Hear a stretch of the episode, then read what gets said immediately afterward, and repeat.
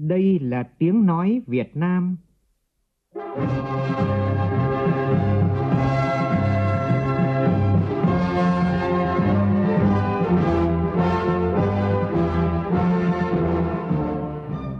là tiếng nói Việt Nam, phát thanh từ Hà Nội, thủ đô nước Cộng hòa xã hội chủ nghĩa Việt Nam.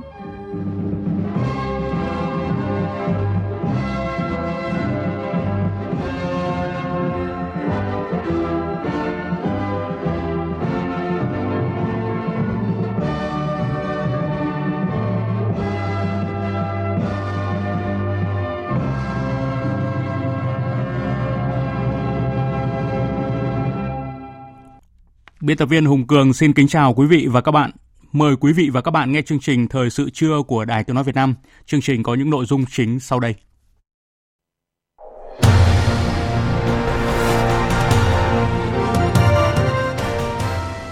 Chủ tịch nước Nguyễn Xuân Phúc, Thủ tướng Phạm Minh Chính cùng các lãnh đạo Đảng, Nhà nước dự hội thảo khoa học những vấn đề lý luận và thực tiễn về nhà nước pháp quyền xã hội chủ nghĩa Việt Nam –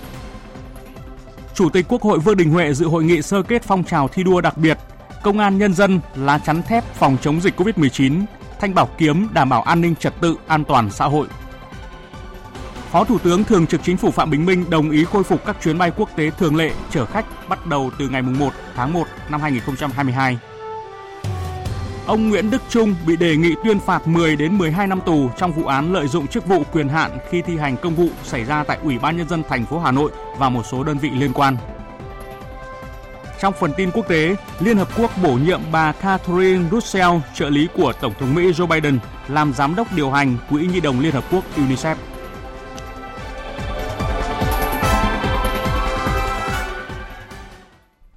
Bây giờ là nội dung chi tiết. Thưa quý vị và các bạn, sáng nay tại Hà Nội, Ban chỉ đạo xây dựng đề án chiến lược xây dựng và hoàn thiện nhà nước pháp quyền xã hội chủ nghĩa Việt Nam đến năm 2030, tầm nhìn đến năm 2045, tổ chức hội thảo khoa học với chủ đề Những vấn đề lý luận và thực tiễn về nhà nước pháp quyền xã hội chủ nghĩa Việt Nam. Chủ tịch nước Nguyễn Xuân Phúc, trưởng ban chỉ đạo chủ trì hội thảo. Thủ tướng Phạm Minh Chính, Phó trưởng ban chỉ đạo đề án, phát biểu khai mạc hội thảo. Tin của phóng viên Vũ Dũng.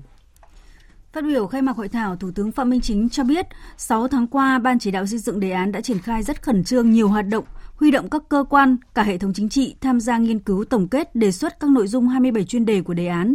Và hội thảo hôm nay là hội thảo đầu tiên trong ba hội thảo mà Ban chỉ đạo xây dựng đề án sẽ tổ chức.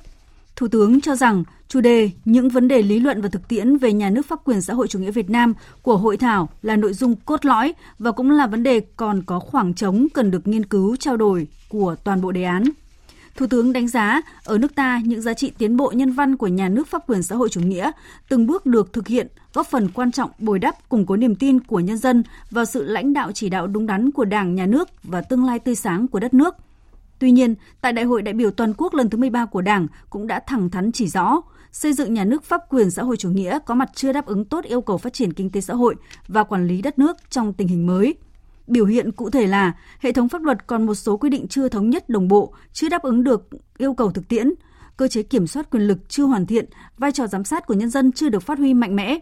Tại hội thảo, các chuyên gia cho rằng có 3 yếu tố quan trọng trong xây dựng nhà nước pháp quyền. Thứ nhất là vấn đề dân chủ, được coi là linh hồn, sinh khí của nhà nước pháp quyền. Thứ hai là vấn đề pháp luật, cụ thể là câu chuyện về thể chế phát triển. Và thứ ba là chất lượng công chức trong bộ máy pháp quyền, gồm cả năng lực, đạo đức, phẩm chất, uy tín.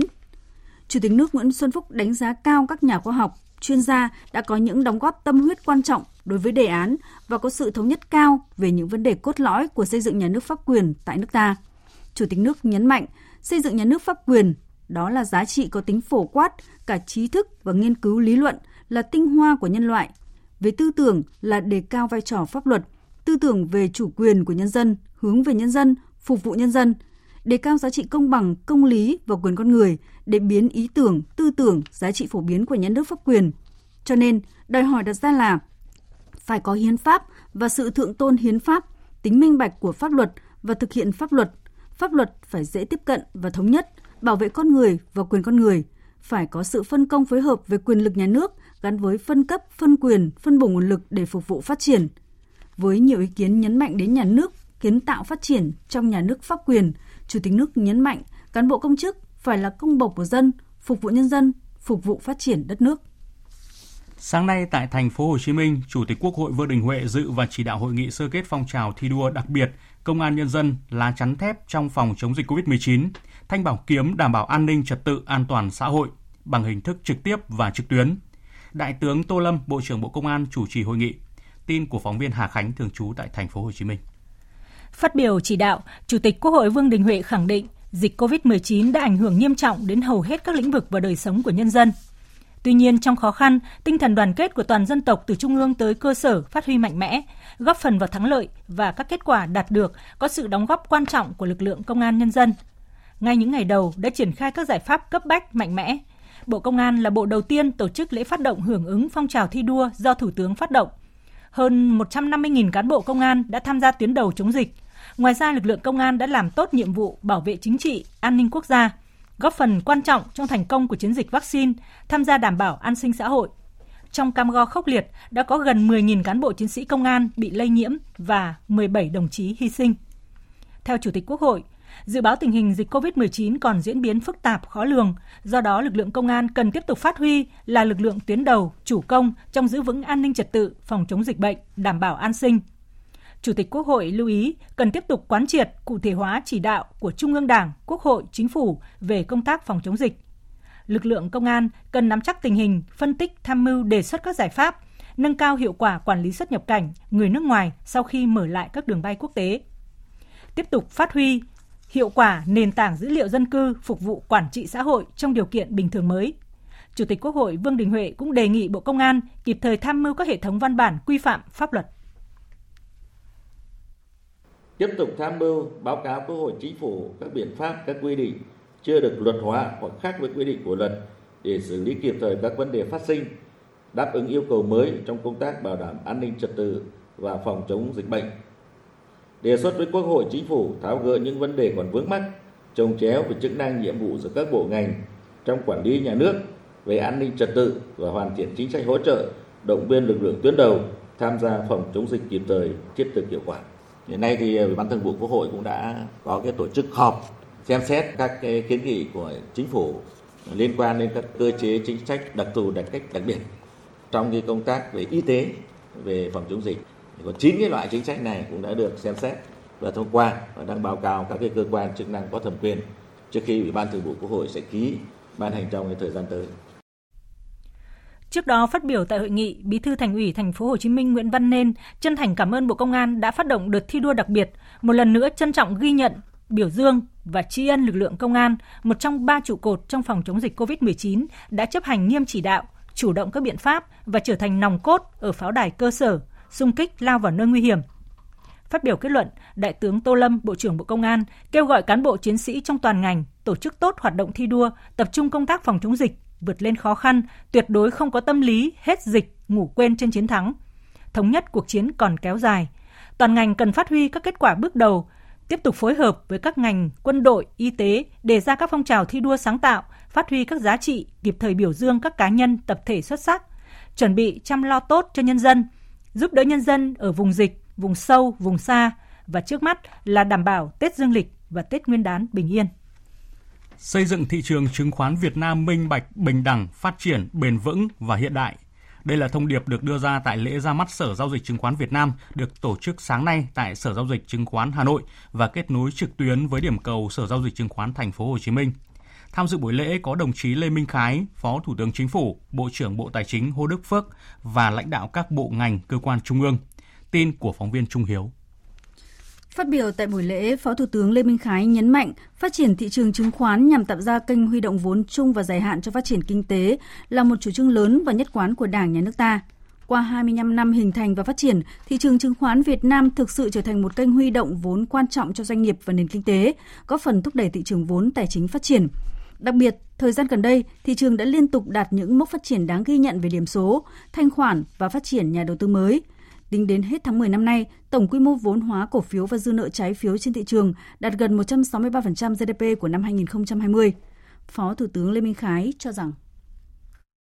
Sở Giao dịch Chứng khoán Việt Nam ra đời sẽ thống nhất mô hình tổ chức, cơ chế chính sách và hạ tầng công nghệ thông tin phục vụ thị trường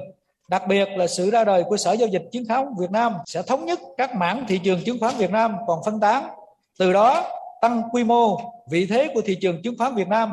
đủ cái tiêu chuẩn để hội nhập và liên kết quốc tế, thu hút tốt hơn dòng vốn đầu tư trong và ngoài nước. Nhân sự kiện này, tôi rất mong muốn ngành chứng khoán Việt Nam nói chung và Sở Giao dịch Chứng khoán Việt Nam nói riêng phát huy thành tích, phấn đấu nỗ lực cao hơn nữa, hãy đổi mới mạnh mẽ hơn nữa, nhìn thẳng vào những hạn chế, yếu kém để thay đổi tư duy, cách nghĩ, cách làm và phải làm tốt hơn để thị trường chứng khoán lành mạnh hơn, chất lượng hơn.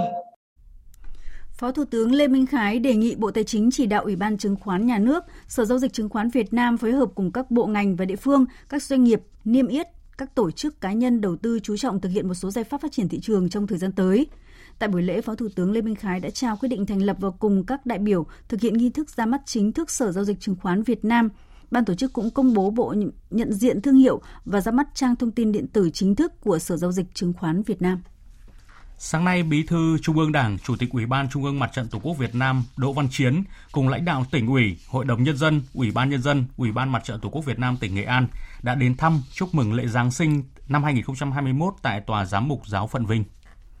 Tại đây, ông Đỗ Văn Chiến bày tỏ mong muốn trong thời gian tới, đồng bào công giáo giáo phận Vinh tiếp tục phối hợp với các cơ quan, ban ngành, mặt trận tổ quốc, các tổ chức đoàn thể đẩy mạnh tham gia phong trào phòng chống dịch COVID-19 theo tinh thần nghị quyết số 128 của chính phủ. Bên cạnh đó, đồng bào công giáo tiếp tục ủng hộ các cuộc vận động của Ủy ban Trung ương Mặt trận Tổ quốc Việt Nam, phát động nâng cao hơn nữa về chất lượng để vận động đồng bào công giáo thực hiện hoàn thành các chỉ tiêu kinh tế xã hội, đảm bảo an ninh trật tự, đảm bảo cuộc sống bình yên của người dân, trong đó có đồng bào công giáo. Giáo phận Vinh là một giáo phận lớn và đông đồng bào công giáo với gần 51.000 hộ, trên 290.000 người, chiếm khoảng 9% dân số toàn tỉnh Nghệ An, sinh hoạt tại 13 giáo hạt và 112 giáo xứ. Thưa quý vị và các bạn, Chính phủ vừa ban hành nghị quyết số 155 phiên họp Chính phủ thường kỳ tháng 11. Nghị quyết nêu rõ trong thời gian còn lại của năm 2021 này, để tiếp tục phát huy kết quả công tác phòng chống dịch COVID-19, duy trì đà phục hồi và phát triển kinh tế xã hội – phấn đấu đạt mức cao nhất các mục tiêu, chỉ tiêu đã đề ra của năm, đồng thời tạo nền tảng động lực cho phát triển của năm 2022. Chính phủ yêu cầu các cấp, ngành, địa phương nghiêm túc thực hiện đồng bộ, thống nhất, kịp thời, hiệu quả các nhiệm vụ giải pháp đề ra theo các nghị quyết của Đảng, Quốc hội, Chính phủ, trong đó có các nghị quyết số 88 và số 128 của Chính phủ và các chỉ đạo của Thủ tướng Chính phủ. Trong nghị quyết 155 cũng nêu rõ các yêu cầu, đó là tăng cường kiểm tra đôn đốc phòng chống dịch, cắt giảm các thủ tục hành chính không cần thiết, đảm bảo cung ứng lưu thông nguyên vật liệu hàng hóa, theo dõi sát diễn biến thị trường bất động sản, thúc đẩy du lịch nội địa gắn với an toàn dịch bệnh, đẩy nhanh tiến độ tiêm vaccine cho học sinh, thực hiện hiệu quả các giải pháp thúc đẩy chuyển đổi số, hoàn thành xử lý 5 dự án yếu kém của ngành công thương. Theo thông báo của Văn phòng Chính phủ, Phó Thủ tướng Thường trực Chính phủ Phạm Bình Minh đã đồng ý với đề xuất của Bộ Giao thông Vận tải về kế hoạch khôi phục các chuyến bay quốc tế thường lệ chở khách với các địa bàn có hệ số an toàn cao. Thời gian thí điểm sẽ được bắt đầu từ ngày 1 tháng 1 của năm 2022. Trong thông báo, Phó Thủ tướng giao Bộ Y tế khẩn trương ban hành hướng dẫn y tế đối với người nhập cảnh trên các chuyến bay thương mại quốc tế thường lệ, lấy ý kiến rộng rãi các chuyên gia, doanh nghiệp và người dân. Giao Bộ Ngoại giao tiếp tục chủ trì phối hợp với Bộ Y tế đàm phán sớm thống nhất với các nước vùng lãnh thổ về công nhận lẫn nhau hộ chiếu vaccine, ưu tiên các địa bàn thực hiện trong giai đoạn thí điểm giao các Bộ Y tế, Bộ Công an, Bộ Thông tin và Truyền thông thống nhất ngay và công bố một phần mềm khai báo y tế áp dụng chung đối với đi lại bằng đường hàng không để tạo thuận lợi cho việc khai báo của hành khách, hoạt động của các doanh nghiệp hàng không cũng như là công tác theo dõi y tế, kiểm soát truy vết người nhập cảnh. Giao Bộ Giao thông Vận tải chỉ đạo hướng dẫn các doanh nghiệp hàng không tổ chức thực hiện khôi phục các chuyến bay quốc tế thường lệ theo kế hoạch đã được phê duyệt, kịp thời tổng kết đánh giá và kiến nghị điều chỉnh phù hợp với tình hình thực tế giao Bộ Thông tin và Truyền thông phối hợp với các cơ quan báo chí tuyên truyền để người dân hiểu rõ mục đích ý nghĩa của việc khôi phục các chuyến bay quốc tế thường lệ, đồng thời đảm bảo an toàn hiệu quả phòng chống dịch. Ủy ban nhân dân thành phố Hồ Chí Minh vừa có quyết định số 4161 phê duyệt 6 chiến lược y tế trong giai đoạn thích ứng an toàn, linh hoạt, kiểm soát hiệu quả dịch COVID-19 trên địa bàn thành phố nhằm đảm bảo an toàn cho sức khỏe người dân.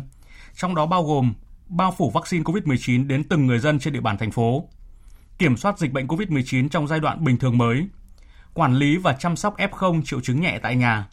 điều trị F0 tại các bệnh viện, cơ sở điều trị, phát huy mô hình bệnh viện chị em, hình thành bệnh viện dã chiến 3 tầng tại số 13, 14, 16, xây dựng kịch bản cho từng cấp độ dịch. Truyền thông nâng cao nhận thức, thay đổi hành vi của người dân và cộng đồng trong phòng chống dịch. Và cuối cùng là nâng cao năng lực phòng chống dịch. Phóng viên Bá Toàn thông tin, từ ngày hôm nay cho đến ngày 15 tháng 12, tại đường Vũ Lăng, xã Ngũ Hiệp, huyện Thanh Trì, Hà Nội, tuần hàng Việt Nam được tổ chức nhằm tiếp tục đẩy mạnh các chương trình kích cầu nội địa, tăng tổng mức bán lẻ hàng hóa, doanh thu dịch vụ tiêu dùng của thành phố, hỗ trợ doanh nghiệp khắc phục khó khăn, phát triển sản xuất kinh doanh gắn với thực hiện cuộc vận động người Việt Nam ưu tiên dùng hàng Việt Nam. Tuần hàng Việt tại huyện Thanh Trì thu hút hơn 100 gian hàng của các doanh nghiệp cơ sở sản xuất kinh doanh hàng Việt thuộc các nhóm ngành hàng tiêu dùng, sản phẩm công nghiệp, sản phẩm làng nghề, các sản phẩm nông lâm thủy sản, thực phẩm an toàn, hữu cơ, sản phẩm ô cốp, hàng Việt Nam được người tiêu dùng yêu thích và các sản phẩm có thế mạnh của các địa phương, doanh nghiệp.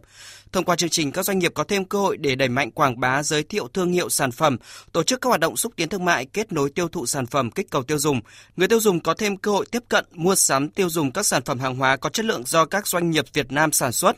Tiếp nối chương trình tuần hàng Việt tại huyện Thanh Trì, Sở Công Thương cho biết sẽ tiếp tục chủ trì phối hợp với các cơ quan, đơn vị địa phương và doanh nghiệp tổ chức hội trợ nông sản thực phẩm an toàn thành phố Hà Nội, quy mô gần 150 gian hàng, tuần hàng Việt tại quận Long Biên với quy mô khoảng 100 gian hàng, triển lãm các sản phẩm mẫu thiết kế hàng thủ công mỹ nghệ mới, sáng tạo thành phố Hà Nội năm 2021 tại huyện Phú Xuyên, triển lãm chuyên đề các sản phẩm thủ công mỹ nghệ ngành sơn mài, khảm trai, ngành mây che đan, sừng mỹ nghệ, các sản phẩm ô cốp, công nghiệp nông thôn tiêu biểu năm 2021.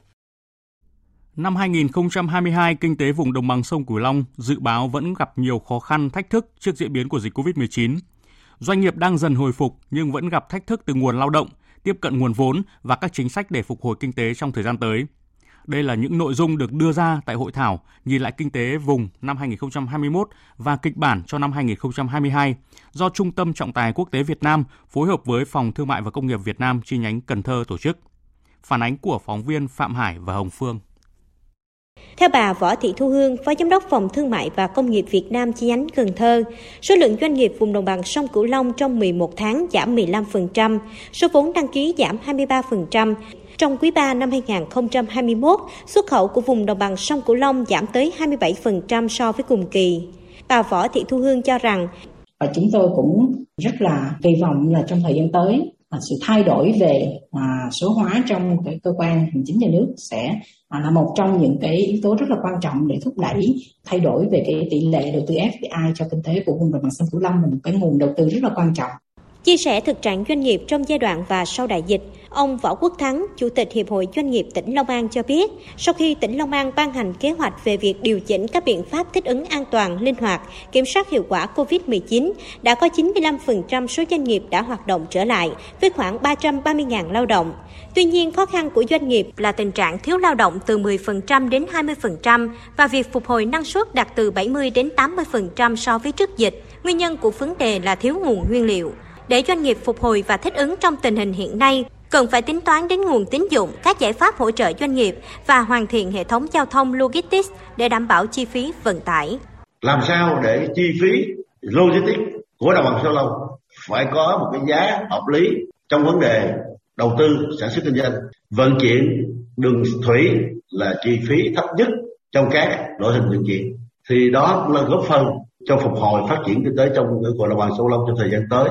Ông Vũ Tiến Lộc, Chủ tịch Trung tâm Trọng tài Quốc tế Việt Nam cho rằng dịch là đại họa nhưng cũng là màn lọc hiệu quả để giữ lại thị trường những doanh nghiệp có sức cạnh tranh lớn, để thúc đẩy năng lực cạnh tranh của nền kinh tế trong thời kỳ mới. Việc sống chung với dịch là quyết định phù hợp để duy trì hoạt động kinh tế dân sinh, tránh để tụt hậu trì trệ. Việc triển khai các gói hỗ trợ cũng là cần thiết để các doanh nghiệp phục hồi trong thời gian tới. Chúng ta có thể yên tâm rằng mọi giải pháp chính phủ đưa ra Quốc hội thông qua thì đều là những giải pháp được cân nhắc cẩn trọng ở cái khía cạnh ổn định kinh tế vĩ mô để đảm bảo cái môi trường hoạt động cho các cái doanh nghiệp. Và các cái giải pháp đưa ra thì sẽ có những cái cách thức phù hợp để có thể tích hợp được các cái chính sách tài khóa và tiền tệ, các biện pháp giãn hoãn, giảm các loại thuế sẽ được tiếp tục đưa ra. Dự báo năm 2022 vẫn còn nhiều khó khăn thách thức đặt ra đối với các doanh nghiệp Việt Nam và vùng đồng bằng sông Cửu Long. Vấn đề kiểm soát dịch bệnh và việc sớm triển khai các gói hỗ trợ sẽ thúc đẩy phát triển doanh nghiệp phục hồi nhanh chóng và bắt kịp nhịp tăng trưởng. Bên cạnh đó, các doanh nghiệp cần hướng đến các thị trường mà Việt Nam đã ký kết FTA và khai thác hiệu quả các thị trường xuất khẩu để bắt nhịp đà phục hồi tăng trưởng của thế giới. Ngân hàng Agribank cho biết hoạt động kinh doanh trong điều kiện khó khăn bởi dịch bệnh, song ngân hàng này vẫn duy trì hoạt động hiệu quả, đứng trong top 1 top 10 danh sách 1.000 doanh nghiệp nộp thuế thu nhập doanh nghiệp lớn nhất Việt Nam năm 2020. Số liệu này vừa được ờ, ngành thuế công bố. Từ năm 2016 đến nay, đây là năm thứ năm liên tiếp Agribank thuộc top đầu trong danh sách V1000. Bước sang năm 2021, mặc dù bị ảnh hưởng bởi dịch COVID-19, Agribank tiếp tục duy trì hoạt động kinh doanh ổn định và thực hiện nhiều hoạt động an sinh xã hội trên khắp mọi miền Tổ quốc, với số tiền ủng hộ lên tới hơn 300 tỷ đồng. Đến ngày 30 tháng 11 vừa qua, tổng tài sản của Agribank đạt trên 1,67 triệu tỷ đồng, vốn huy động đạt trên 1,54 triệu tỷ đồng, dư nợ cho vay nền kinh tế đạt trên 1,28 triệu tỷ đồng, trong đó dư nợ cho vay khu vực nông nghiệp nông thôn chiếm gần 70%, và nguồn vốn chiếm trên 50% thị phần dư nợ lĩnh vực này của toàn ngành ngân hàng. Chuyển sang một thông tin đáng chú ý. Thưa quý vị, sau hơn một năm kể từ ngày xảy ra trận sạt lở núi Kinh Hoàng, đến nay hàng trăm hộ dân ở huyện vùng cao Phước Sơn, tỉnh Quảng Nam đã dọn về ở trong những ngôi nhà mới. Với bà con nơi đây, ký ức đau buồn về thảm họa thiên tai khó có thể nguôi ngoai. Nhưng bỏ qua những đau thương, mất mát ấy, ờ, mọi người đã gượng dậy ổn định cuộc sống tại những ngôi làng mới. Phóng viên Phương Cúc tại miền Trung phản ánh. Cách đây một tuần, gia đình anh Hồ Văn Long ở xã Phước Kim, huyện Phước Sơn dọn về nhà mới trong khu tái định cư thôn Trà Vân A. Anh Hồ Văn Long không giấu được niềm vui. Từ khi về đây ở cảm thấy cũng tốt, điều kiện ăn ở nó cũng được hơn rất nhiều. Vì hồi xưa mình ở nhà gỗ, thành ra bây giờ được cái nhà xây mình ở cũng thoải mái hơn, đồ sinh hoạt nào cũng tốt hơn. Năm nay là em sẽ ăn Tết ở đây. Ở xã Phước Kim, hơn 95 dân số là đồng bào dân tộc rẻ chiêng. Đợt mưa lũ lịch sử tháng 10 năm ngoái đã làm 27 ngôi nhà của người dân thôn 2 xã Phước Kim bị cuốn trôi. Sau bão lũ, cuộc sống bà con nơi đây gặp vô vàn khó khăn. Nhiều tháng liền, người dân sống trong cảnh màn trời chiếu đất. Đồ ăn thức uống phải nhờ đến sự giúp đỡ của chính quyền địa phương và các nhà hảo tâm hỗ trợ. Giờ đây, 27 ngôi nhà mới được cất lên ở thôn Trà Vân A, mỗi căn nhà trị giá 150 triệu đồng, được xây dựng từ nguồn kinh phí hỗ trợ của nhà nước và các nhà hảo tâm giúp đỡ. Khu tái định cư thôn 1, xã Phước Thành, huyện Phước Sơn, trước đây là một ngọn đồi, này đã được san ủi hàng triệu mét khối đất đá phía trên, hình thành khu vực bằng phẳng để bà con lập làng mới. Tại đây có hơn 80 hộ đang dựng nhà và 10 hộ đã vào ở trong nhà mới. Hiện chính quyền cùng người dân gấp rút dựng nhà để kịp hoàn thành trước Tết. Ông Hồ Văn Trung, Phó Chủ tịch Ủy ban Nhân dân xã Phước Thành, huyện Phước Sơn cho biết. Đối với ở xã thì tập trung à, chỉ đạo quyết liệt vận động bà con. Thứ nhất, đặc biệt về những hộ mà có khả năng là về xong sớm trước thì vận động bà con về ở trước Tết. Hiện nay thì cơ bản cũng à, 70 hộ sẽ hoàn thành về trước Tết. Bên cạnh việc tìm kiếm và bố trí đất tái định cư lâu dài, vấn đề tìm kế sinh nhai cho người dân đang được Ủy ban Nhân dân huyện Phước Sơn đặc biệt chú trọng. Từ nhiều nguồn kinh phí khác nhau, Ủy ban Nhân dân huyện đã hỗ trợ đồng bào trồng và chăm sóc cây dược liệu dưới tán lá rừng. Mô hình này được kỳ vọng sẽ mở ra một hướng sinh kế mới, bền vững và lâu dài cho đồng bào và thay thế cây keo, loại cây trồng vừa có hiệu quả kinh tế không cao, không giữ được đất, gây sạt lở núi trong mùa mưa lũ. Ông Đỗ Hoài Soan, Phó Chủ tịch Ủy ban Nhân dân huyện Phước Sơn, tỉnh Quảng Nam cho biết. Về lâu về dài thì ngoài các cái chương trình phụ sắp tới đây phát triển vùng đồng thủy số, huyện đang à, chờ tỉnh về chủ trương rồi cho triển khai rồi tiếp tục đầu tư cơ sở hạ tầng bố trí đất ở rồi đất sản xuất cho nhân dân để đảm bảo ổn định cuộc sống. Sáng nay tiếp tục phiên tòa xét xử vụ án lợi dụng chức vụ quyền hạn trong khi thi hành công vụ xảy ra tại Ủy ban nhân dân thành phố Hà Nội và một số đơn vị liên quan. Đại diện Viện Kiểm sát nhân dân thành phố Hà Nội đã công bố bản luận tội, đề nghị mức án với các bị cáo. Phóng viên Quang Chính thông tin. Viện Kiểm sát đề nghị hội đồng xét xử tuyên phạt bị cáo Nguyễn Đức Trung, cựu chủ tịch Ủy ban dân thành phố Hà Nội từ 10 đến 12 năm tù về tội lợi dụng chức vụ quyền hạn trong khi thi hành công vụ. Tổng hợp với bản án trước, đề nghị phạt ông Trung 15 đến 17 năm tù. Cùng tội danh này, hai bị cáo Võ Tiến Hùng, cựu tổng giám đốc công ty trách nhiệm hữu hạn một thành viên thoát nước Hà Nội và Nguyễn Trường Giang, giám đốc công ty trách nhiệm hữu hạn thương mại dịch vụ Arctic cùng bị đề nghị 6 đến 7 năm tù. Viện Kiểm sát đề nghị tòa án buộc ba bị cáo phải liên đới bồi thường cho nguyên đơn dân sự là công ty thoát nước Hà Nội hơn 36 tỷ đồng. Theo Viện Kiểm sát, vụ án này xảy ra tại thành phố Hà Nội là rất nghiêm trọng, gây thiệt hại lớn. Các bị cáo vì vụ lợi và động cơ cá nhân mà phạm tội. Tiếp theo là một số thông tin thời tiết.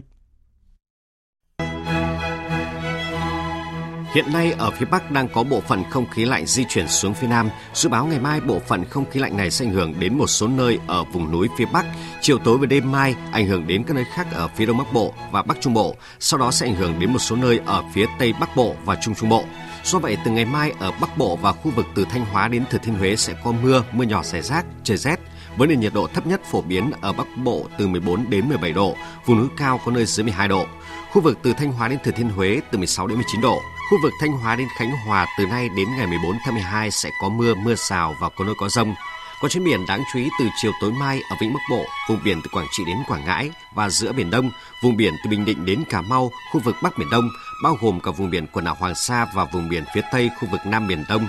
bao gồm cả vùng biển phía Tây quần đảo Trường Sa, có gió đông bắc mạnh cấp 6, có lúc cấp 7, giật cấp 8, biển động mạnh. Chuyển sang phần tin thế giới, chiều qua theo giờ New York, Đại sứ Phạm Hải Anh, đại biện lâm thời của Việt Nam tại Liên Hợp Quốc, chủ trì cuộc họp định kỳ 6 tháng của nhóm công tác không chính thức của Hội đồng Bảo an Liên Hợp Quốc về các tòa án quốc tế. Tin của phóng viên Phạm Huân thường trú tại Mỹ. Đây là cuộc họp thứ tư và cũng là cuộc họp cuối cùng do Việt Nam chủ trì trong nhiệm kỳ thành viên Hội đồng Bảo an 2020-2021. Trợ lý Tổng thư ký Liên Hợp Quốc phụ trách các vấn đề pháp lý Stephen Matthias cùng nhiều quan chức của Liên Hợp Quốc tham dự phiên họp. Phát biểu khai mạc, Đại sứ Phạm Hải Anh cho biết trong hai năm qua, trong vai trò chủ tịch nhóm công tác, Việt Nam đã hỗ trợ thúc đẩy đối thoại giữa nhóm công tác và chủ tịch công tố viên của cơ chế nhằm hoàn tất nhiệm vụ của cơ chế do Hội đồng Bảo an giao, qua đó thúc đẩy việc tuân thủ hiến trương Liên Hợp Quốc và luật pháp quốc tế. Sau khi nghe báo cáo của Chủ tịch, công tố viên của cơ chế, nhóm công tác thảo luận về tiến độ các vụ xét xử, các biện pháp tăng hiệu quả hoạt động, thực hiện khuyến nghị của Hội đồng Bảo an như về sớm rút gọn quy mô, giảm kinh phí hoạt động, đồng thời bảo đảm hoàn thành nhiệm vụ của cơ chế. Chủ tịch công tố viên của cơ chế và các nước đánh giá cao vai trò của Chủ tịch Việt Nam trong việc làm cầu nối giữa các thành viên và cơ chế, thúc đẩy hợp tác giữa các thành viên trong quá trình thương lượng thông qua nghị quyết 2529 năm 2020 về kiểm điểm hoạt động 2 năm. Tổng thư ký Liên Hợp Quốc Antonio Guterres đã bổ nhiệm bà Catherine Russell, trợ lý của Tổng thống Mỹ Joe Biden, làm giám đốc quỹ điều hành Quỹ Nhi đồng Liên Hợp Quốc UNICEF. Như vậy là bà Russell sẽ là lãnh đạo nữ thứ tư dẫn dắt UNICEF, cơ quan với 20.000 nhân sự. Bà Russell sẽ đảm nhận cương vị mới vào đầu năm 2022, kế nhiệm vị trí của bà Henrietta Ford, người mà Tổng thư ký Liên Hợp Quốc vừa bày tỏ lòng biết ơn vì sự phục vụ tận tụy của bà đối với UNICEF trong thời gian vừa qua. Theo Tổng thư ký Liên Hợp Quốc, dưới sự dẫn dắt của bà Henrietta Stafford, UNICEF hiện là một tổ chức có nhiều quan hệ đối tác, tập trung mạnh mẽ hơn vào việc đạt được các mục tiêu phát triển bền vững. Nga và phương Tây tiếp tục căng thẳng liên quan đến Ukraine. Ngày hôm qua, phía Ukraine tuyên bố đã thử nghiệm tên lửa mà Mỹ cung cấp tại khu vực Donbass, miền đông Ukraine. Trong bối cảnh quan hệ Nga phương Tây tiếp tục căng thẳng liên quan đến cuộc khủng hoảng tại khu vực biên giới Ukraine, thì tuyên bố này giống như một lời thách thức Nga có thể khiến tình hình tại đây tiếp tục leo thang, thậm chí là xảy ra xung đột. Biên tập viên Anh Tuấn tổng hợp thông tin. Phát biểu tại cuộc họp báo vào hôm qua, người phát ngôn Bộ Quốc phòng Nga Anton Semerov cho biết Mỹ đã chuyển giao 30 hệ thống tên lửa chống tăng Javelin và 180 tên lửa cho Ukraine. Thông tin này được đưa ra khi cùng ngày, quân đội Ukraine công bố thông tin nhận được lô tên lửa chống tăng Javelin từ Mỹ và tuyên bố thử nghiệm triển khai vũ khí này tại Donbass. Trước những diễn biến có thể khiến căng thẳng leo thang thành đối đầu, Nga đã cảnh báo về nguy cơ xảy ra một cuộc khủng hoảng tên lửa mới ở châu Âu, đồng thời đổ lỗi cho Mỹ và NATO vì đã mở rộng khả năng quân sự của họ tại Đông Âu. Phát biểu trên truyền hình, Thứ trưởng Ngoại giao Nga Sergei Zyakov nói, Tôi không hiểu tại sao Mỹ và các đồng minh của họ tại châu Âu lại đi theo con đường đó. Thật nực cười khi nói rằng những vũ khí đó được chỉ định để cân bằng với mối đe dọa tên lửa từ các hướng khác. Việc Mỹ cung cấp tên lửa cho các nước khác ý đồ kiềm chế sức mạnh quân sự của Nga. Về phần mình, trong cuộc họp báo với Thủ tướng Olaf Scholz vào hôm qua, Chủ tịch Ủy ban châu Âu Ursula von der Leyen cho biết,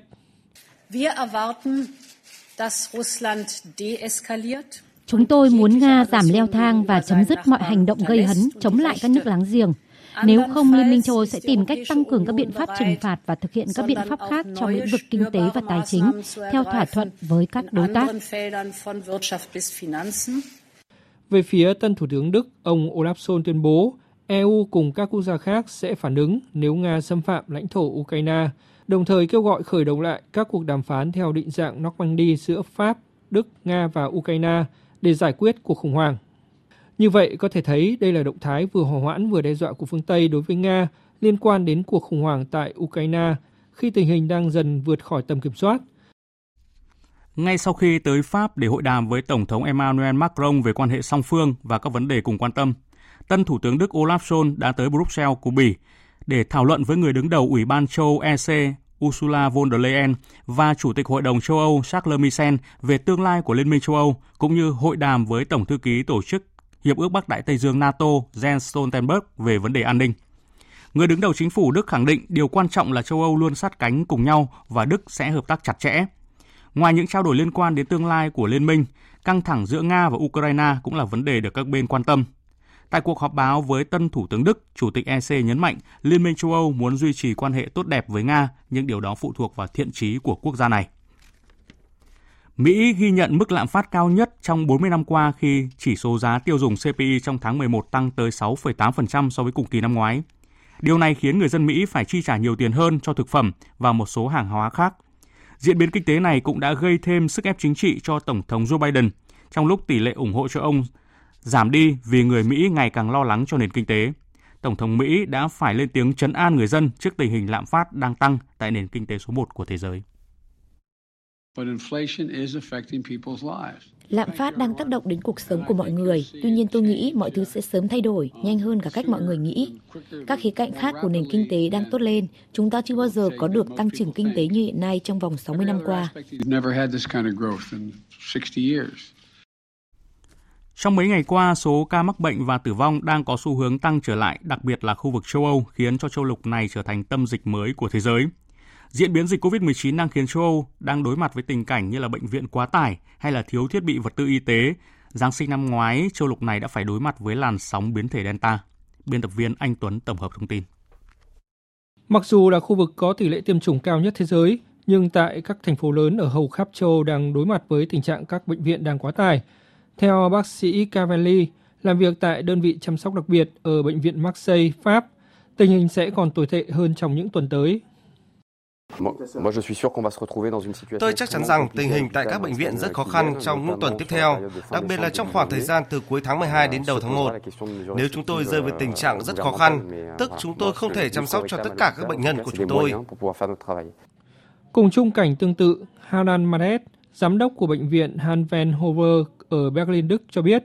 chỉ còn rất ít chỗ trong các đơn vị chăm sóc đặc biệt của bệnh viện. Họ phải chuyển bệnh nhân sang các đơn vị chăm sóc đặc biệt của bệnh viện khác để được chăm sóc tốt hơn.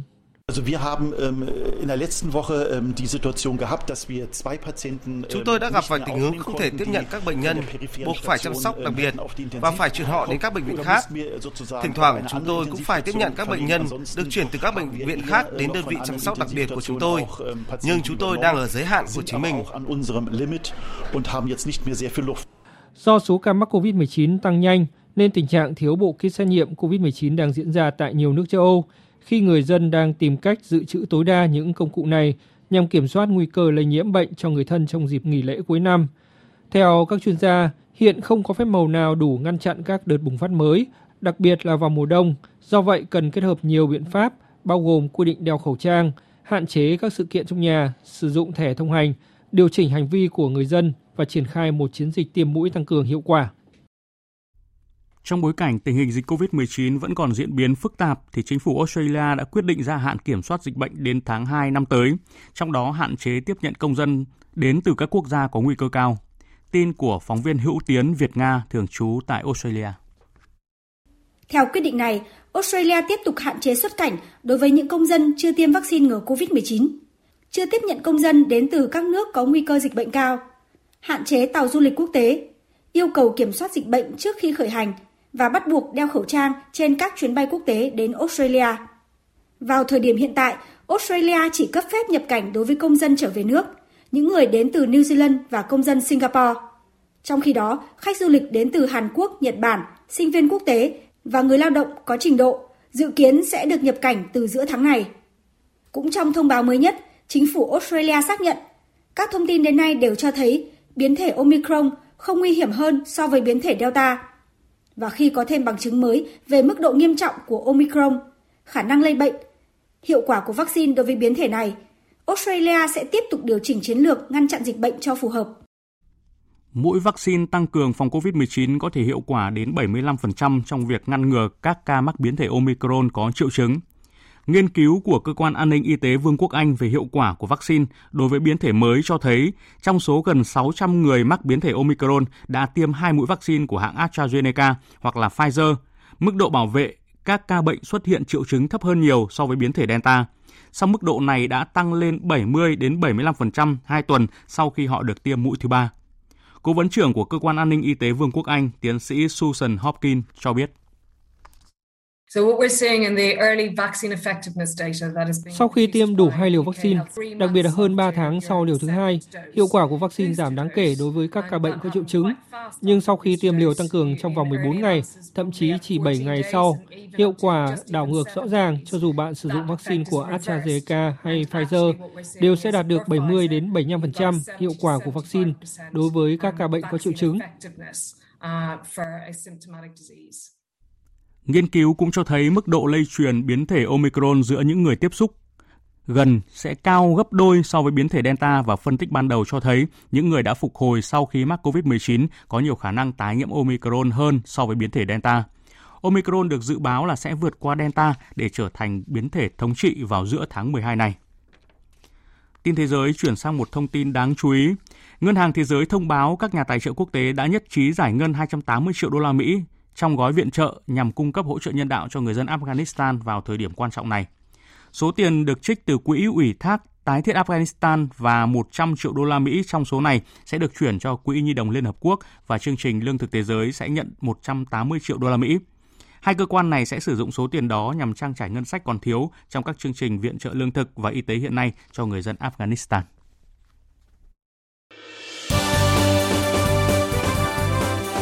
Thời sự tiếng nói Việt Nam Thông tin nhanh Bình luận sâu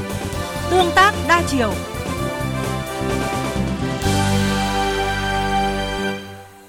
Quý vị và các bạn đang nghe chương trình Thời sự trưa của Đài Tiếng Nói Việt Nam. Thưa quý vị, xác định phát triển hoàn thiện mạng lưới hạ tầng giao thông là đòn bẩy thúc đẩy kinh tế xã hội. Từ những năm đầu mới thành lập, tỉnh Bà Rịa Vũng Tàu đã huy động mọi nguồn lực để thực hiện nhiệm vụ này.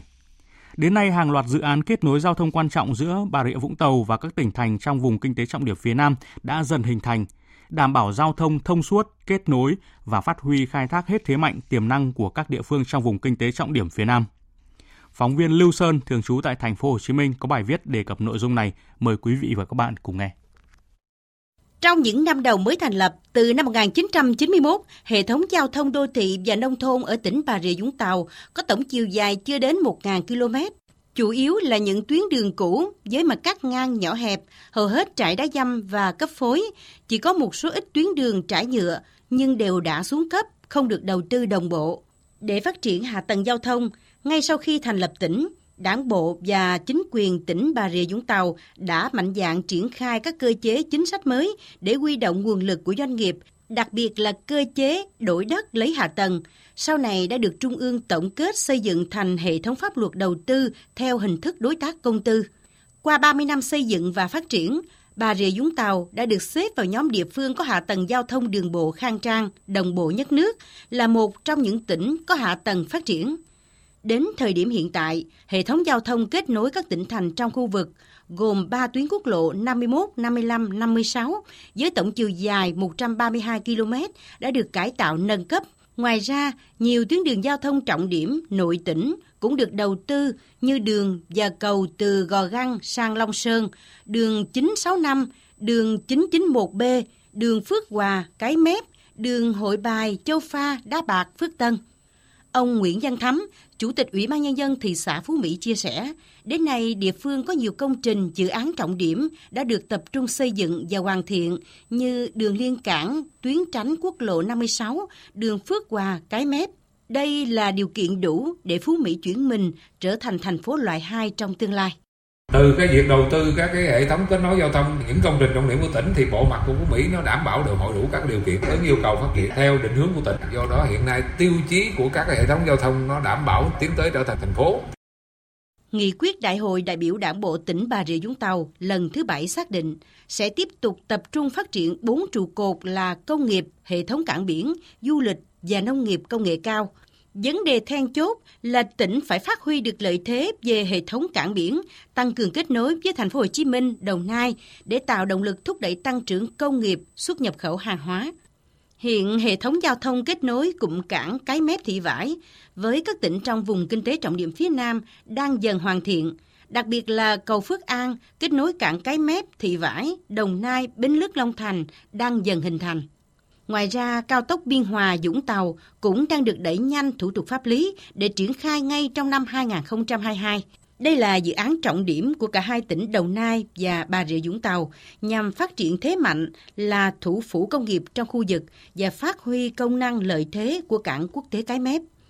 Theo ông Trần Thường Chí, Giám đốc Sở Giao thông Vận tải tỉnh Bà Rịa Vũng Tàu, dự án cao tốc Biên Hòa Vũng Tàu sẽ là mắt xích để kết nối các khu vực năng động nhất của vùng kinh tế trọng điểm phía Nam với hệ thống cảng nước sâu Cái Mép, Thị Vải. Đặc biệt hơn là sẽ gắn kết với sân bay Long Thành đã được Trung ương chấp thuận chủ trương đầu tư. Lãnh đạo Sở Giao thông Vận tải tỉnh Bà Rịa Vũng Tàu cũng cho biết, hiện tại hệ thống cảng Cái Mép Thị Vải đang có 8 km kết nối từ cảng vào cao tốc Biên Hòa Vũng Tàu. Từ đây sẽ kết nối vào hệ thống trục giao thông chính của tỉnh. Xác định tầm quan trọng trên, tỉnh Bà Rịa Vũng Tàu đang nỗ lực phối hợp với tỉnh Đồng Nai sớm khởi động dự án này. Ông Trần Thường Chí cho biết thì hiện nay cái quốc lộ 51 đã mãn tải thì như vậy nếu một cái tuyến cao tốc biên hòa vũng tàu mà nó hoàn thành thì là sẽ là góp phần thúc đẩy kinh tế xã hội cũng như là du lịch của tỉnh bà rịa vũng tàu nó thì phải có là, phối hợp giữa các địa phương, nhất là trong cái công tác là giải phóng mặt bằng, tỉnh ủy ủy ban nhân tỉnh cũng đang rất là quyết tâm thể hiện cái sự quyết tâm chính trị có thể là cố gắng khởi công cái đường cao tốc biên hòa vũng tàu theo ông Phạm Viết Thanh, Bí thư tỉnh ủy tỉnh Bà Rịa Vũng Tàu, định hướng quy hoạch đường bộ thời kỳ 2021-2030, tầm nhìn đến năm 2050 của tỉnh là cập nhật và tổ chức đầu tư các tuyến cao tốc, các tuyến quốc lộ do Bộ Giao thông Vận tải quy hoạch và Thủ tướng Chính phủ phê duyệt. Tỉnh Bà Rịa Vũng Tàu đề xuất Trung ương điều chỉnh tiến độ thực hiện đầu tư các tuyến đường kết nối vùng sớm hơn, đồng thời các địa phương chủ động tổ chức thực hiện đoạn tuyến qua địa bàn bằng việc kết hợp với các nguồn lực của trung ương, địa phương và nguồn lực xã hội để đầu tư nhằm kết nối các khu vực kinh tế của vùng. Bí thư tỉnh ủy Bà Rịa Vũng Tàu Phạm Viết Thanh khẳng định. Bà Rịa Vũng Tàu trong chiến lược phát triển và định hướng thì nêu cao một tinh thần là nỗ lực mà trong đó là vấn đề rất lớn đó là đầu tư hạ tầng giao thông. Khi sân bay quốc tế Long Thành đưa vào hoạt động, chúng ta phải chủ động cùng với địa phương bạn trong vùng kinh tế trọng điểm cùng chia sẻ và cùng kết hợp để chúng ta cùng chủ động để cho cái việc kết nối giao thông vùng này sớm trở thành hiện thực và phát triển kinh tế cho cả vùng. Ngoài ra, để tăng các phương thức vận tải cho hệ thống cảng cái mép thị vải, tỉnh Bà Rịa Vũng Tàu kiến nghị Thủ tướng Chính phủ xem xét sớm có giải pháp về nguồn vốn để đầu tư đường sắt Biên Hòa, Vũng Tàu, bổ sung tuyến đường sắt kết nối từ Tây Ninh, Bình Phước qua Bình Dương, Đồng Nai vào tuyến đường sắt Biên Hòa, Vũng Tàu để vận chuyển hàng hóa ra khu vực cảng Thị Vải Cái Mép. Có thể thấy, việc đầu tư xây dựng hoàn thiện mạng lưới giao thông không chỉ đóng vai trò quan trọng trong phát triển các lĩnh vực kinh tế mũi nhọn của Bà Rịa Vũng Tàu, mà còn thúc đẩy sự phát triển của cả vùng kinh tế trọng điểm phía Nam. Quý vị và các bạn vừa nghe phóng sự của phóng viên Lưu Sơn thường trú tại thành phố Hồ Chí Minh với nhan đề Bà Rịa Vũng Tàu đẩy mạnh kết nối vùng. Tiếp theo chương trình như thường lệ, thứ bảy hàng tuần chúng tôi sẽ điểm một số phát ngôn con số nổi bật trong tuần. Những phát ngôn ấn tượng, những con số đáng chú ý. Tôi nhớ nhà văn Nga Maxim Gorky có câu nói rằng con người hai tiếng ấy vang lên kiêu hãnh làm sao. Nhưng mà thưa các đồng chí con người cũng đáng sợ lắm, cũng lắm tật bệnh lắm. Các cụ bảo kém một miếng không chịu được. Miếng ăn là miếng tồi tàn, nhưng mất ăn một miếng thì lộn gan lên đầu thì cho nên đây là việc rất khó. Nhưng mà khó là càng phải cố gắng làm, chứ phải khó mà không làm. Vì nó liên quan đến sinh mệnh của đảng và sự tồn vong của chế độ. Tổng Bí thư Nguyễn Phú Trọng đã chỉ ra vấn đề thách thức trong công tác xây dựng chỉnh đốn Đảng, tại hội nghị toàn quốc quán triệt triển khai kết luận và quy định công tác xây dựng chỉnh đốn Đảng, nhiệm kỳ đại hội 13 tổ chức trong tuần qua.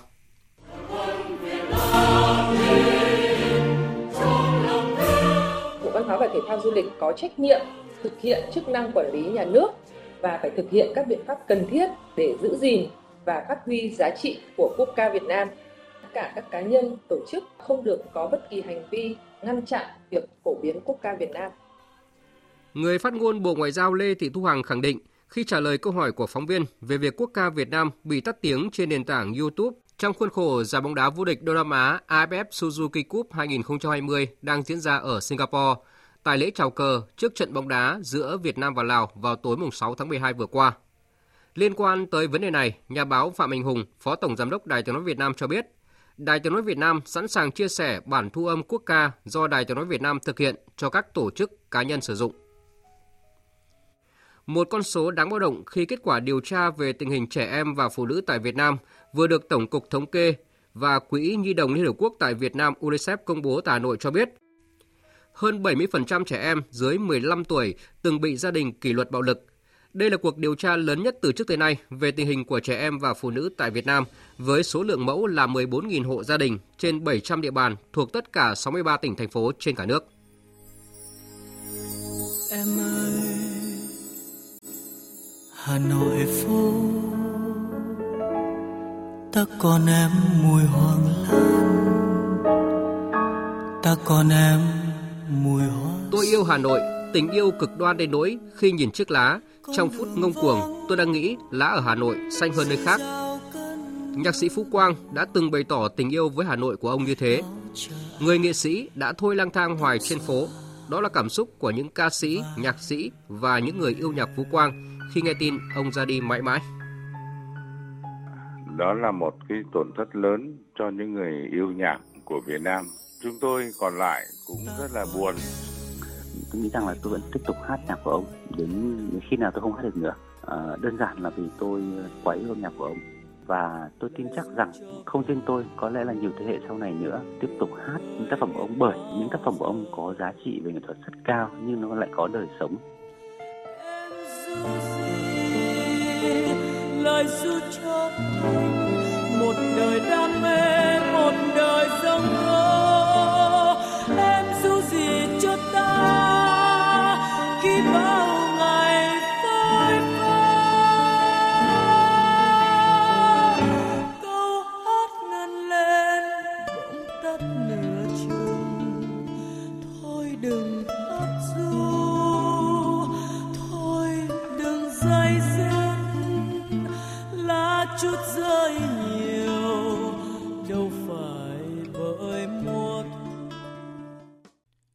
Quý vị và các bạn vừa nghe biên tập viên Đài Tiếng Nói Việt Nam điểm lại một số phát ngôn, con số nổi bật đáng chú ý diễn ra trong tuần. Tiếp theo chương trình như thường lệ là trang tin thể thao.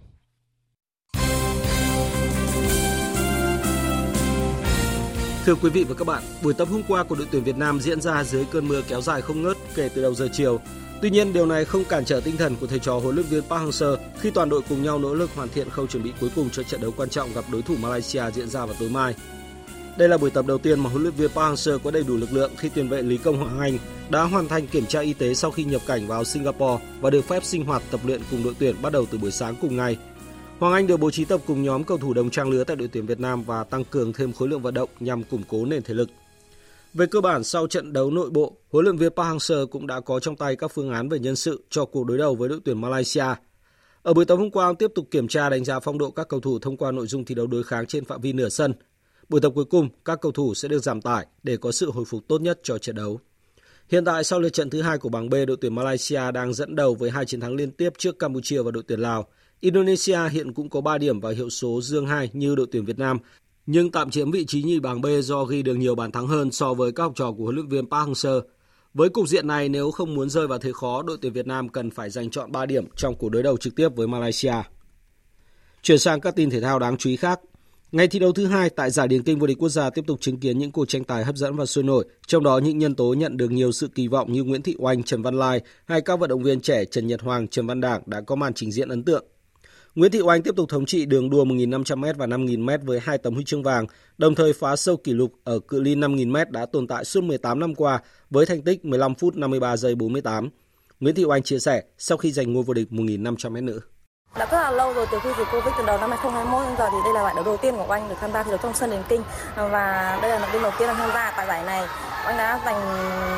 toàn bộ sự chuẩn bị của mình để hoàn thành cự ly thật là tốt. Mặc dù đây là chưa phải thành tích tốt nhất của anh, nhưng mà anh à, sẽ cố gắng ở những cái trận tiếp theo. Ở đường chạy 1.500m nam, vận động viên trẻ Trần Văn Đảng vượt qua đàn anh Dương Văn Thái để lên ngôi vô địch với thành tích 3 phút 54 giây 98. Trong khi đó, Trần Nhật Hoàng cũng có lần thứ ba liên tiếp vô địch quốc gia ở đường chạy 400m với thời gian 46 giây 96, dù chưa hoàn toàn bình phục chấn thương. Nhật Hoàng cho biết. Trước khi vào giải thì em cũng không nghĩ là mình có thể bảo vệ thành công cái tấm huy chương vàng này tại vì mà khả năng chân của em nó không cho phép. Nó là lúc mà bảo vệ thành công được tấm huy chương vàng thì em bất ngờ lắm. Cũng ở ngày thi đấu này, lão tướng Nguyễn Văn Lai giành thêm một huy chương vàng nội dung 5.000m nam, bổ sung vào bộ sưu tập 12 năm vô địch cự ly này. Bên cạnh đó, Nguyễn Thị Huyền xuất sắc lên ngôi vô địch đường chạy 400m nữ. Đội tuyển khiêu vũ thể thao quốc gia hôm qua có buổi kiểm tra nội bộ để đánh giá trình độ các vận động viên trong giai đoạn chuẩn bị cho SEA Games 31. Ở đại hội trên sân nhà, mục tiêu của đội tuyển là giành 4 huy chương vàng, gấp đôi so với thành tích tại kỳ SEA Games 30. Ông Chu Tấn Đức, Hội đồng khiêu vũ quốc gia đánh giá. Về trình độ các bạn đã có những cái tiến bộ ờ, đặc biệt là những ờ, đôi trẻ các bạn đã có những sức bật rất là tốt và ví dụ như là những cái điệu nhảy mà cần ờ, độ bền và độ mềm mại thì các bạn trẻ đã làm được khá là tốt đấy. Về kế hoạch của đội tuyển quốc gia trong thời gian tới, bà Phan Thùy Linh, chuyên viên phụ trách môn khiêu vũ thể thao Tổng cục Thể dục Thể thao cho biết. Với ban huấn luyện thì sau buổi này chúng tôi sẽ sẽ có những cái điều chỉnh phù hợp cho vận động viên. Chúng tôi cũng sẽ tổ chức kiểm tra thường xuyên hơn À, có thể hàng tuần chúng tôi sẽ có có những cái buổi mà ừ, các chuyên gia à, của khiêu vũ, các trọng tài quốc tế, các đồng chí trong hội đồng sẽ ờ, cùng ngồi với ban huấn luyện để góp ý sâu hơn cho vận động viên. Hôm qua tại Thái Lan, Huỳnh Hà Hữu Hiếu đã đánh bại Gamze Komat của Thổ Nhĩ Kỳ để giành quyền vào chung kết giải muay vô địch thế giới hạng 45 kg lứa tuổi U23. Với tư cách là đương kim vô địch, võ sĩ Việt Nam tạo thế trận tấn công áp đảo, trong cả ba hiệp, Hữu Hiếu đều nắm thế chủ động với những pha lên gối, đòn tay chuẩn xác, liên tục ép Comac vào góc đài. Kết thúc trận đấu, Hữu Hiếu giành chiến thắng với điểm số 30-27. Giành vé vào chung kết, Hữu Hiếu sẽ gặp đối thủ người Nga Bela Durandina để tranh huy chương vàng. Hữu Hiếu là niềm hy vọng duy nhất của môi Việt Nam tại giải vô địch thế giới 2021 khi các đồng đội đều dừng bước ở bán kết. Lê Hoàng Đức thua điểm 27-30 trước võ sĩ chủ nhà Sufanat Vetrak, qua đó nhận tấm huy chương đồng hạng 48 kg. Ở lứa tuổi U23, Lê Đức Hoàn, Bùi Hải Linh cũng dừng bước trước các võ sĩ đến từ châu Âu. Dự báo thời tiết Phía Tây Bắc Bộ chiều nắng, đêm có mưa nhỏ vài nơi, đêm trời rét, có nơi rét đậm, nhiệt độ từ 16 đến 26 độ, riêng khu Tây Bắc thấp nhất từ 13 đến 16 độ. Phía Đông Bắc Bộ nhiều mây có mưa vài nơi, chiều giảm mây trời nắng, gió Đông Bắc cấp 2 đến cấp 3, đêm trời rét, vùng núi có nơi rét đậm, nhiệt độ từ 16 đến 25 độ, vùng núi có nơi dưới 15 độ. Khu vực từ Thanh Hóa đến Thừa Thiên Huế, phía Bắc nhiều mây trời nắng, phía Nam có mưa, mưa rào và có nơi có rông. Gió Bắc đến Tây Bắc cấp 2 đến cấp 3, đêm trời rét, nhiệt độ từ 17 đến 26 độ. Khu vực từ Đà Nẵng đến Bình Thuận có mưa rào và rông vài nơi, gió Đông Bắc cấp 3, nhiệt độ từ 20 đến 31 độ. Tây Nguyên chiều nắng, đêm có mưa rào và rông vài nơi, gió đông bắc cấp 3, đêm trời rét, nhiệt độ từ 15 đến 27 độ, có nơi dưới 15 độ. Nam Bộ chiều nắng, đêm có mưa rào và rông vài nơi, gió đông bắc cấp 2 đến cấp 3, nhiệt độ từ 21 đến 32 độ. Riêng miền Đông có nơi dưới 21 độ. Khu vực Hà Nội nhiều mây có mưa vài nơi, chiều giảm mây trời nắng, gió đông bắc cấp 2 đến cấp 3, đêm trời rét, nhiệt độ từ 17 đến 25 độ. Dự báo thời tiết biển, vịnh Bắc Bộ có mưa vài nơi tầm nhìn xa trên 10 km, ngày gió đông bắc cấp 3 đến cấp 4, đêm tăng lên cấp 4 đến cấp 5. Vùng biển từ Quảng Trị đến Quảng Ngãi, vùng biển từ Bình Định đến Ninh Thuận và vùng biển từ Bình Thuận đến Cà Mau có mưa rào rải rác và có nơi có rông, tầm nhìn xa trên 10 km, giảm xuống từ 4 đến 10 km trong mưa, gió đông bắc cấp 5, có lúc cấp 6, giật cấp 7 cấp 8, biển động. Vùng biển từ Cà Mau đến Kiên Giang có mưa rào vài nơi, tầm nhìn xa trên 10 km, gió đông bắc cấp 3 đến cấp 4, khu vực Bắc và giữa Biển Đông và khu vực quần đảo Hoàng Sa thuộc thành phố Đà Nẵng có mưa rào và rông vài nơi, tầm nhìn xa trên 10 km, gió Đông Bắc cấp 5, đêm có lúc cấp 6, giật cấp 7, biển động. Khu vực Nam Biển Đông và khu vực quần đảo Trường Sa thuộc tỉnh Khánh Hòa có mưa rào và rông rải rác, tầm nhìn xa trên 10 km, giảm xuống từ 4 đến 10 km trong mưa, gió Đông Bắc cấp 5, riêng phía Tây cấp 6, có lúc cấp 7, giật cấp 8, biển động. Vịnh Thái Lan không mưa, tầm nhìn xa trên 10 km, gió Đông Bắc cấp 3 đến cấp 4. Vừa rồi là những thông tin dự báo thời tiết. Trước khi kết thúc chương trình thời sự trưa nay, chúng tôi tóm lược một số tin chính vừa phát. Tại hội thảo khoa học những vấn đề lý luận và thực tiễn về nhà nước pháp quyền xã hội chủ nghĩa Việt Nam diễn ra sáng nay với sự tham dự của Chủ tịch nước Nguyễn Xuân Phúc, trưởng ban chỉ đạo, Thủ tướng Phạm Minh Chính, Phó trưởng ban chỉ đạo và nhiều lãnh đạo Đảng, Nhà nước. Các đại biểu đã cho rằng có 3 yếu tố quan trọng trong xây dựng nhà nước pháp quyền Thứ nhất là vấn đề dân chủ, được coi là linh hồn, sinh khí của nhà nước pháp quyền.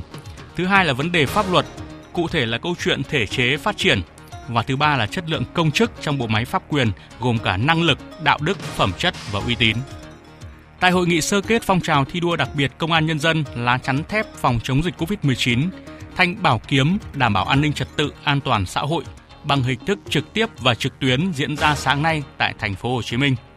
Chủ tịch Quốc hội Vương Đình Huệ khẳng định lực lượng công an đã góp phần vào thắng lợi và các kết quả đạt trong phòng chống dịch. Trong đó hơn 150.000 cán bộ công an đã tham gia tuyến đầu phòng chống dịch, gần 10.000 cán bộ bị lây nhiễm và 17 đồng chí đã hy sinh. Phó Thủ tướng Thường trực Chính phủ Phạm Bình Minh đồng ý khôi phục các chuyến bay quốc tế thường lệ chở khách bắt đầu từ ngày 1 tháng 1 của năm 2022 tới.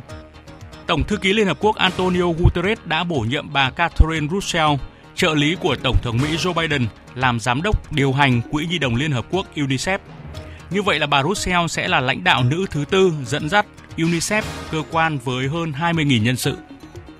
Mũi vaccine tăng cường phòng chống COVID-19 có thể có hiệu quả đến 75% trong việc ngăn ngừa các ca mắc biến thể Omicron có triệu chứng. Kết quả nghiên cứu mới nhất vừa được các nhà khoa học Anh công bố. Đến đây chương trình Thời sự trưa xin được kết thúc. Chương trình do các biên tập viên Hùng Cường, Thanh Trường, Thu Hòa, Hằng Nga biên soạn và thực hiện với sự tham gia của kỹ thuật viên Thu Hiền, chịu trách nhiệm nội dung Nguyễn Vũ Duy.